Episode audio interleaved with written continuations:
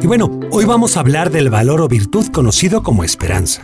Esperanza es la señora que es mamá de una niña que está en el otro grupo que se llama... No. Sí es un nombre propio, abuelo, pero no vamos a hablar de eso. Como dije, vamos a hablar de la esperanza como un valor o una virtud. Ah, ya sé. Esperanza es cuando tu mamá te dice, espérate aquí, te quedas sentado hasta que regresa por ti. Bueno, a veces la atinas, pero esta vez no, abuelo. Esperanza es tener confianza en Dios cuando tenemos un problema o queremos realizar algo que se ve muy lejano. Mira, para que me entiendas, hay que escuchar la historia que te voy a contar el día de hoy. Esta historia trata acerca de mi amigo Carlos, un amigo súper inquieto al que le encanta hacer bromas y escuchar la risa de las personas, pero a veces su mamá Laura se impacienta un poco porque nunca deja de hacer bromas y no sabía cuándo estaba hablando en serio. Un día, mientras su mamá estaba preparando la comida, escuchó unos gritos terribles y salió corriendo al patio pensando que algo le había pasado a Carlos, pero cuando llegó, lo encontró riendo a carcajadas y le dijo: «Ay, mamá, qué simpática eres. Hubieras visto la cara que tenías». Y su mamá se regresó a la casa muy enojada, porque en realidad Carlos estaba haciendo burla. «Por supuesto, como Pedro y el lobo». A Carlos casi no le gustaba jugar adentro de la casa. Siempre estaba en el patio o salía a jugar con sus amigos de la cuadra. Tenía muchos porque los hacía reír, pero también había ocasiones en que los cansaba un poco con tantas bromas, porque era de los que iban a las tiendas a comprar los timbres para dar toques, las bolsas para hacer ruidos raros, los chicles que tienen chile o ajo y un montón de cosas más. Tenía en su cuarto incluso una cajita que él llamaba su cofre del tesoro, porque ahí guardaba todo lo que iba comprando para hacer bromas más preparadas. ¡Ah, qué muchachito!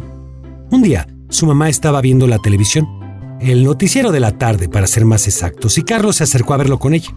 En realidad a él no le gustaban mucho los noticieros porque se le hacían un poco aburridos, pero en esa ocasión estaban hablando de una niña casi de la edad de Carlos, como de 12 años, y que estaba muy triste. Carlos se acercó y se dio cuenta de que estaban hablando de algo muy serio. Se había perdido en un bosque de otro país en el que estaba de vacaciones con sus papás y contaba cómo es que la habían encontrado. Carlos le dijo a su mamá: «Si yo me hubiera perdido en un bosque que no conozco y además en otro país, ahí me hubiera quedado o me hubiera ido a vivir con los osos». Su mamá se rió un poco y le dijo: «Afortunadamente a ella la encontraron y es que nunca perdió la esperanza». «Pues no se trata de esperanza, mamá, sino de suerte». Su mamá lo vio y le dijo: No entiendes. Algún día lo harás. Entenderás lo que es la esperanza». Después, Carlos salió a jugar y se olvidó de la noticia mientras buscaba la forma de hacer que su patineta fuera mucho más ligera sin quitarle muchas piezas. En eso estaba pensando e imaginándose una patineta que se pudiera guardar en la bolsa del pantalón, que cuando quisiera se convirtiera en una bicicleta, cuando pasó su amigo Francisco, bueno, mejor conocido como Paco, y lo invitó a jugar videojuegos a su casa. Carlos aceptó, pero se le olvidó avisarle a su mamá. ¡Qué mal! Ahí estaba Carlos, muy tranquilo, jugando cuando llegó a casa de Paco su amigo Fernando para avisarle que su mamá lo estaba buscando en todas las casas del vecindario. A pesar de eso, Carlos todavía se quedó jugando media hora más mientras decía: «Ay, mi mamá ha de estar asustadísima, ya me imagino su cara, ya hasta le ha de haber hablado a la policía». Cuando pensó eso dijo: «Mejor me voy, porque luego van a llegar a hacer un montón de preguntas y ni en la escuela me gusta contestar». ¡Qué chistosito! Y se despidió de Paco y se fue a su casa. Efectivamente, cuando llegó su mamá ya había reunido a otras mamás para empezar la búsqueda.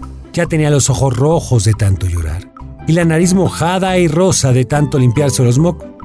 Cuando lo vio en la puerta, corrió a abrazarlo y él le dijo: «Tranquila, ¿a poco creías que me había perdido en el bosque? Si aquí ni bosque hay». Cuando lo vio tan tranquilo le preguntó: «¿En dónde estabas?». Y él contestó tranquilamente: «En casa de Paco, es la única casa en la que no se te ocurre buscarme». A su mamá le pareció que su respuesta era bastante grosera. «No, que no le parezca, si era». Así que lo llevó a la cocina para hablar con él, para decirle que a veces sus comentarios y sus bromas eran muy pesados y podía hacer enojar a la gente. Pero Carlos respondió: «Claro que no, mamá. Todos me adoran. Nadie sería capaz de enojarse conmigo, ni siquiera tú». Y se fue a su cuarto mientras su mamá se quedaba sorprendida por su respuesta. Cada vez era más despreocupado y grosero. «Estoy de acuerdo, tío». Bueno, en la misma cuadra donde vivía Carlos también había un niño llamado Alejandro. Casi no salía a jugar porque no quería toparse con Carlos. Era un niño muy tímido y pensaba que si Carlos lo veía seguramente se reiría de él, y él haría las bromas más pesadas. De hecho, hacía varios años Carlos se había burlado de él porque estaban todos afuera jugando fútbol. Alejandro era del equipo contrario al de Carlos, pero la realidad es que no sabía jugar. Le gustaba simplemente por estar con sus amigos, pero él sabía que no era bueno para ese deporte.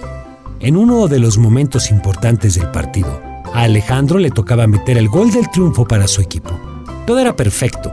El portero había salido de la portería y nada le estorbaba. Nada más que Alejandro tenía desatado el tenis, y cuando quiso patear la pelota no la alcanzó. Su tenis salió volando y el balón no se movió. Pero eso no fue todo. Su patada fue tan rara que su propio tenis le cayó en la cabeza. Todos comenzaron a reírse, aunque a sus compañeros de equipo no les causó tanta gracia porque habían perdido. Pero Carlos no quedó conforme con reírse. Se acercó a él para recordarle la escena paso por paso. Tomó su tenis para volvérselo a poner en la cabeza y reía sin parar haciéndole caras y burlándose de él. Alejandro se ponía de mil colores. Estaba rojo a más no poder y no sabía qué hacer. Fue tanta su vergüenza que se fue corriendo a su casa y nunca más salió a jugar con sus amigos. Para Carlos era una broma más, así que pronto se olvidó de ello. De vez en cuando se lo encontraba en la tienda, pero no se preguntaba por qué ya no salía a jugar con ellos. Pero un día, Alejandro estaba en casa y escuchaba a los demás niños de la cuadra jugando. Al paso de los minutos empezó a escuchar que sus gritos ya no eran de juego. Se dio cuenta de que estaban discutiendo y se asomó a la ventana. Vio que había llegado un grupo de niños de la otra cuadra. Conocía a algunos de ellos porque iban a la misma escuela, así que decidió salir a ver qué estaba pasando. Cuando lo hizo, vio a Carlos rodeado como por 10 niños que estaban muy enojados, porque al ir pasando por ahí, Carlos les había gritado. ¡Ahí van los que... ¿Qué les gritó, Teo? Les gritó. ¡Ahí van aquellos de la otra cuadra que nunca quieren venir a jugar! Y así era. No habían ido a jugar, sino a pelear con Carlos. Todos los amigos, que supuestamente eran de Carlos, se habían hecho a un lado y lo habían dejado solo mientras los otros niños lo rodeaban. Alejandro se acercó y se dio cuenta de que estaban a punto de pegarle. Sin pensarlo, se acercó al más grande de todos, que seguramente sea el líder, y ¿qué creen? ¿Qué pasó? Pues que le dio un zape, es decir, un golpecito en la cabeza. Cuando el otro alcanzó a voltear, todos comenzaron a reírse, hasta sus propios amigos. Alejandro aprovechó la distracción para jalar de la mano a Carlos y comenzar a correr, porque los otros no se iban a quedar tranquilos. Al contrario, ahora estaban más enojados. Pues no era para menos. Mientras iban corriendo, Alejandro no sabía cómo se le había ocurrido eso. Entonces empezó a asustarse mientras Carlos le decía, «Oye, ¿de dónde saliste? Lo que hiciste estuvo genial. A mí no se me hubiera ocurrido». Y Alejandro decía, «Ya cállate y no dejes de correr. Pero, ¿a dónde vamos?». Cuando Carlos le preguntó eso, Alejandro se dio cuenta de que habían corrido por un montón de lugares desconocidos. Como todo lo hizo rápido, ni siquiera se le había ocurrido correr a algún lugar o en alguna dirección. Solo que habían tratado de dejar de que los persiguieran. Cuando pararon y voltearon a ver en dónde estaban, se dieron cuenta de por qué habían dejado de perseguirlos. Se habían metido en un terreno protegido por perros rottweilers que los estaban observando. Son muy bravos, ¿verdad, Teo? Sí, abuelo. Y gruñendo y mostrando los dientes, esperando el momento para atacar. Desde el otro lado, los otros niños solo los observaban, burlándose de Carlos sin entender el peligro en el que se encontraban. Alejandro estaba paralizado de miedo, y esta vez fue Carlos quien lo tomó de la mano para correr. Trataron de hacerlo lo más rápido que podían, pero Alejandro sentía que sus piernas ya no le respondían.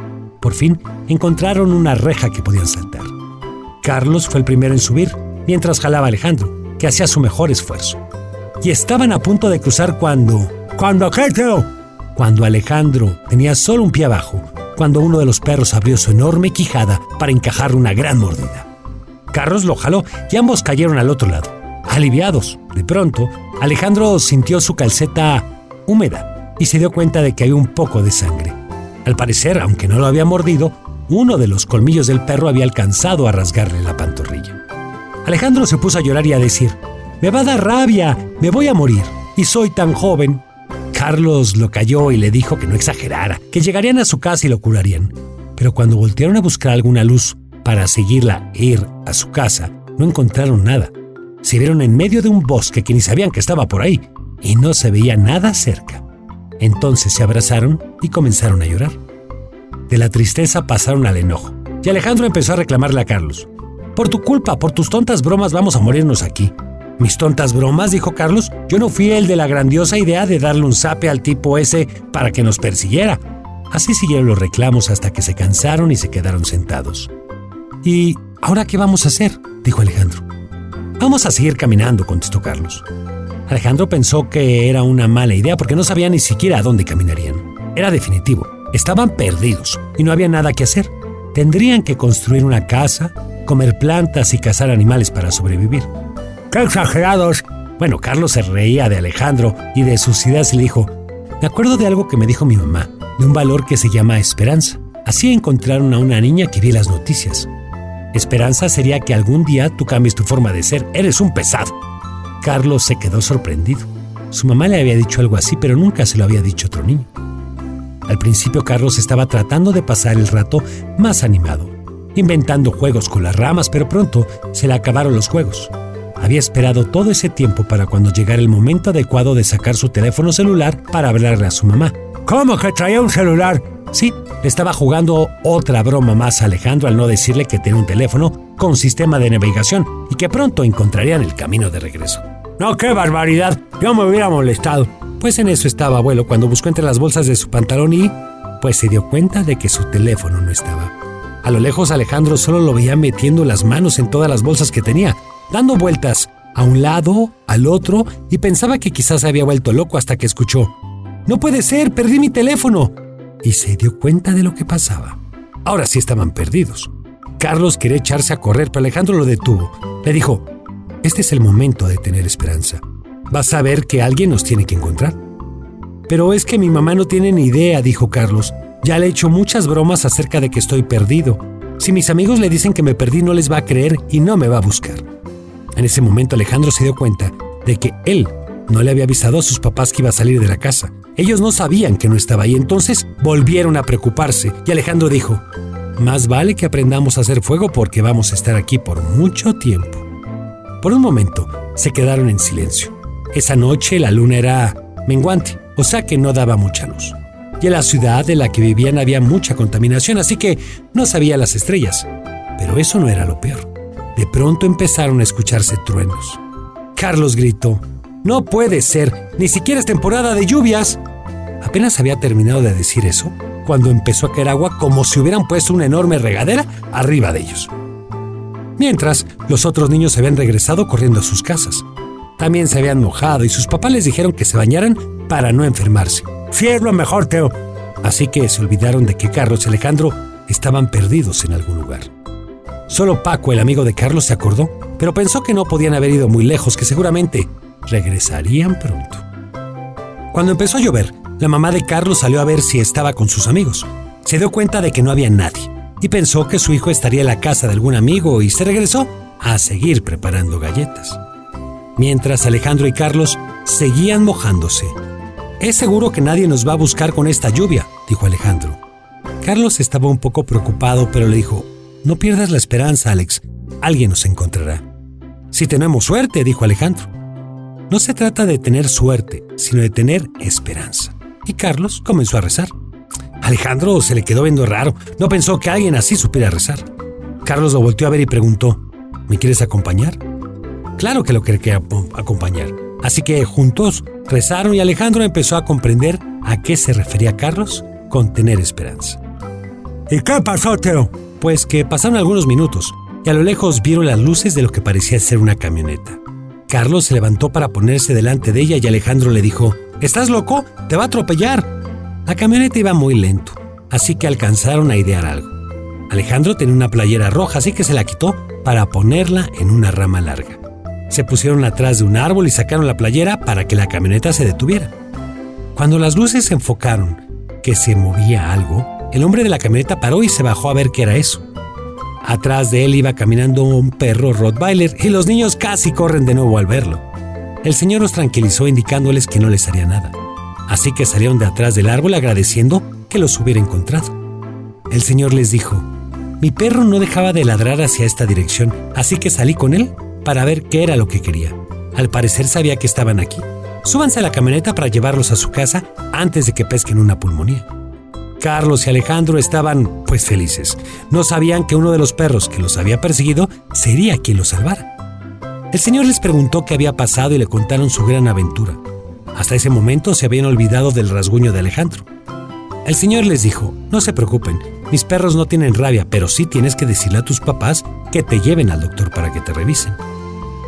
El señor llevó a cada uno a su casa y cuando entraron sus papás estaban sorprendidos. No sabía que habían estado en peligro. Alejandro no tenía playera y sus papás de inmediato comenzaron a interrogarlo. Carlos entró y su mamá lo vio mojado como sopa y le dijo, ¿en dónde te has metido?